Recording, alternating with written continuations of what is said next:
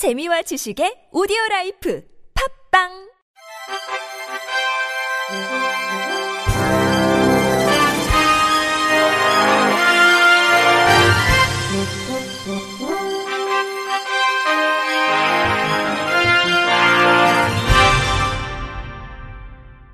청취자 여러분 안녕하십니까? 2월 9일 목요일 KBIC 뉴스입니다. 아파트 내 지상장애인 전용 주차구역과 보행 통로 사이의 경계석을 제거해 휠체어 이용 장애인 등의 이동이 가능토록 조치하라고 국가인권위원회가 권고했으나 입주자 측이 수용을 거부했습니다. 인권위는 피진정인인 한 아파트 입주자 대표회의 회장이 기존 시설물 유지를 의결했다며 관련 권고를 불수용했다고 밝혔습니다. 앞서 한 아파트 장애인 전용 주차구역과 보행 통로 사이 12cm의 경계석이 있어 운전자가 주차 후 위험을 감수하고 차도를 경유해 집으로 가야 하는 상황이라 장애인 차별에 해당한다며 인권위 진정이 제기됐습니다. 이에 인권위는 아파트 내 지상 장애인 전용 주차구역에 위치한 보행 통로의 경계석 턱과 중앙 광장과 놀이터 사이의 경계석 턱의 단차를 제거해 휠체어 이용 장애인 등의 이동이 가능하도록 조치할 것을 입주자 대표회의 회장에게 권고했습니다.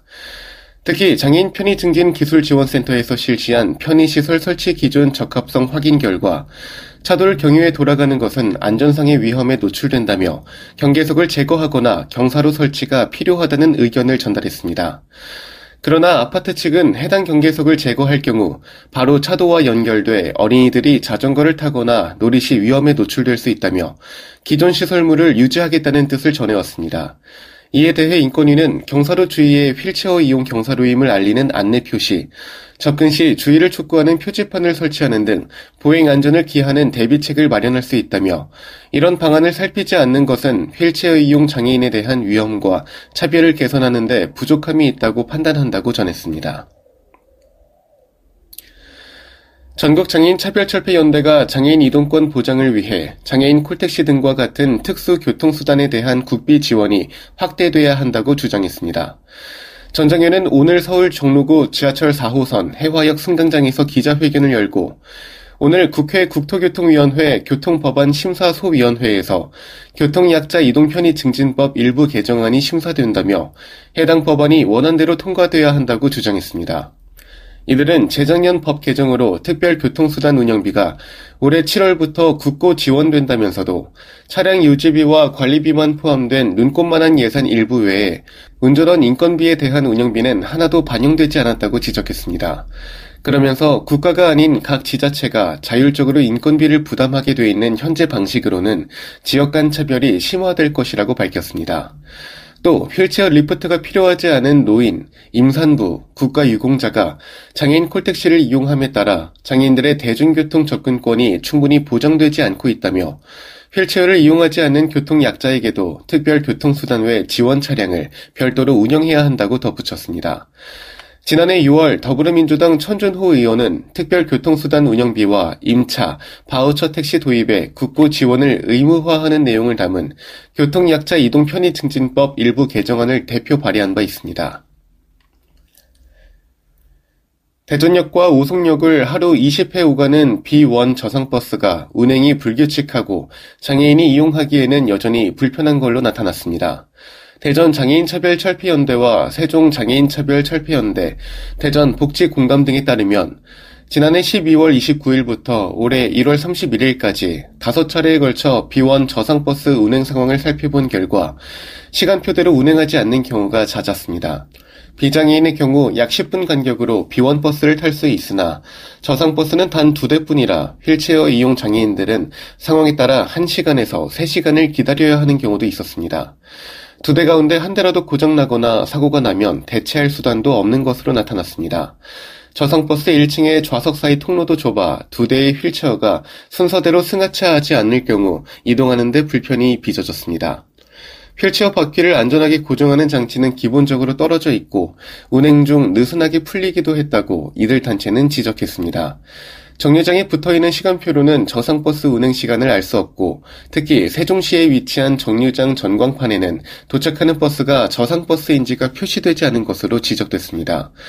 대전역 정류장의 휠체어가 대기하는 공간에서는 여러 장애물에 가로막혀 장애인이 저상버스 여부를 확인하거나 버스기사가 휠체어 승객 대기 여부를 알기 어려웠습니다. 다만 버스기사의 장애인 승객 승하차 지원은 원활한 것으로 평가됐습니다. 대전장애인 차별철폐연대 관계자는 하루 20차례에 그마저도 불규칙한 운행은 휠체어 이용 장애인의 입장을 전혀 고려하지 않은 것이라며 휠체어나 유아차 사용 승객을 비롯한 교통약자들이 자유롭게 대중교통을 이용할 수 있도록 저상버스 추가 도입이 시급하다고 말했습니다. 올해부터 기초 차상위 중증장애인 근로자도 정부로부터 출퇴근 비용을 월 최대 5만원까지 지원받을 수 있습니다. 고용노동부와 한국장애인 고용공단은 올해부터 중증장애인 출퇴근 비용 지원 대상을 이처럼 확대했다고 밝혔습니다. 지원 대상은 지난해 3,850명에서 올해 15,440명으로 늘었습니다. 출퇴근 비용 지원은 저소득 중증장애인이 안정적으로 직장 생활을 할 수 있도록 월 5만 원 한도 내에서 버스, 택시, 자가용 주유비 등을 지원하는 사업으로 지난해까지는 장애로 근로 능력이 현저히 낮아 최저임금 적용이 제외된 근로자를 일컫는 최저임금 적용 제외 인가자만 출퇴근 비용을 지원받았습니다. 출퇴근 비용을 지원받으려면 가까운 한국장애인 고용공단 지역본부 지사에 신청서를 제출하면 됩니다. 전북 장애인단체가 장애인의 이용을 제한한 놀이공원에 대해 국가인권위원회에 진정을 제기했습니다. 전북장애인 차별철폐연대는 7일 전북도청 앞에서 기자회견을 열고 장애인이라는 이유만으로 놀이기구 탑승을 거절당한 일이 있었다며 이는 장애인의 놀이활동, 체육활동을 제한하는 명백한 차별이라고 주장했습니다. 단체에 따르면 전주의 한 장애인 자립생활센터 소속 지적장애인 9명은 사회복지서와 함께 지난달 17일 도내 한 놀이공원을 방문해 놀이기구를 한 차례 탑승했습니다. 이후 3회 탑승권을 추가로 구매하려고 하자 뒤늦게 장애인들의 방문 사실을 알게 된 직원이 장애인이기 때문에 사고 위험성이 크다는 이유로 입장권 판매를 거부했습니다. 곽효철 사회복지사는 20여 분간 직원과 실랑이를 벌인 끝에 놀이기구 4개를 이용할 수 있었다며 장애인들도 모두 안전수칙을 준수할 수 있는데도 장애인이라는 이유만으로 이용이 부적합하다고 판단하거나 안전사고 가능성이 높다고 판단한 것이라고 비판했습니다. 단체는 장애의 유형과 장애 정도는 매우 다양하고 개인 편차가 크기 때문에 탑승 여부는 놀이기구 자체의 특성에 기초해서 판단해야 한다며 이런 차별이 되풀이되지 않도록 국가인권위원회는 실효성 있는 조치를 강구해달라고 촉구했습니다. 한솔 어린이 보육재단은 시각장애 아동의 언어 습득 보장과 교육 환경 개선을 위해 보육 교직원들이 제작한 단어카드 200개를 맹학교에 기부했다고 밝혔습니다.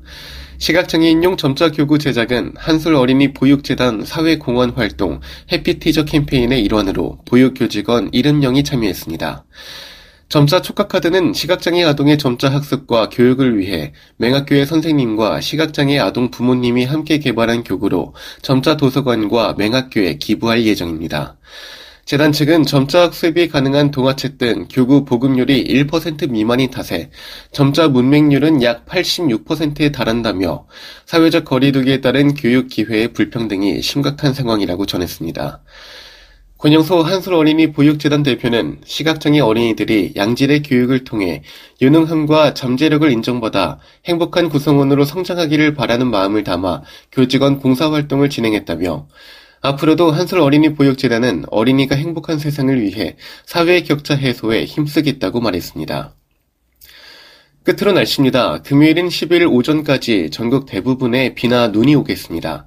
제주도 지역을 시작으로 내린 비는 충청 남부와 남부지방 등 전국으로 확대되겠으나 대부분 오전 중 그치고 수도권과 충남권을 중심으로 밤부터 차차 맑아지겠습니다.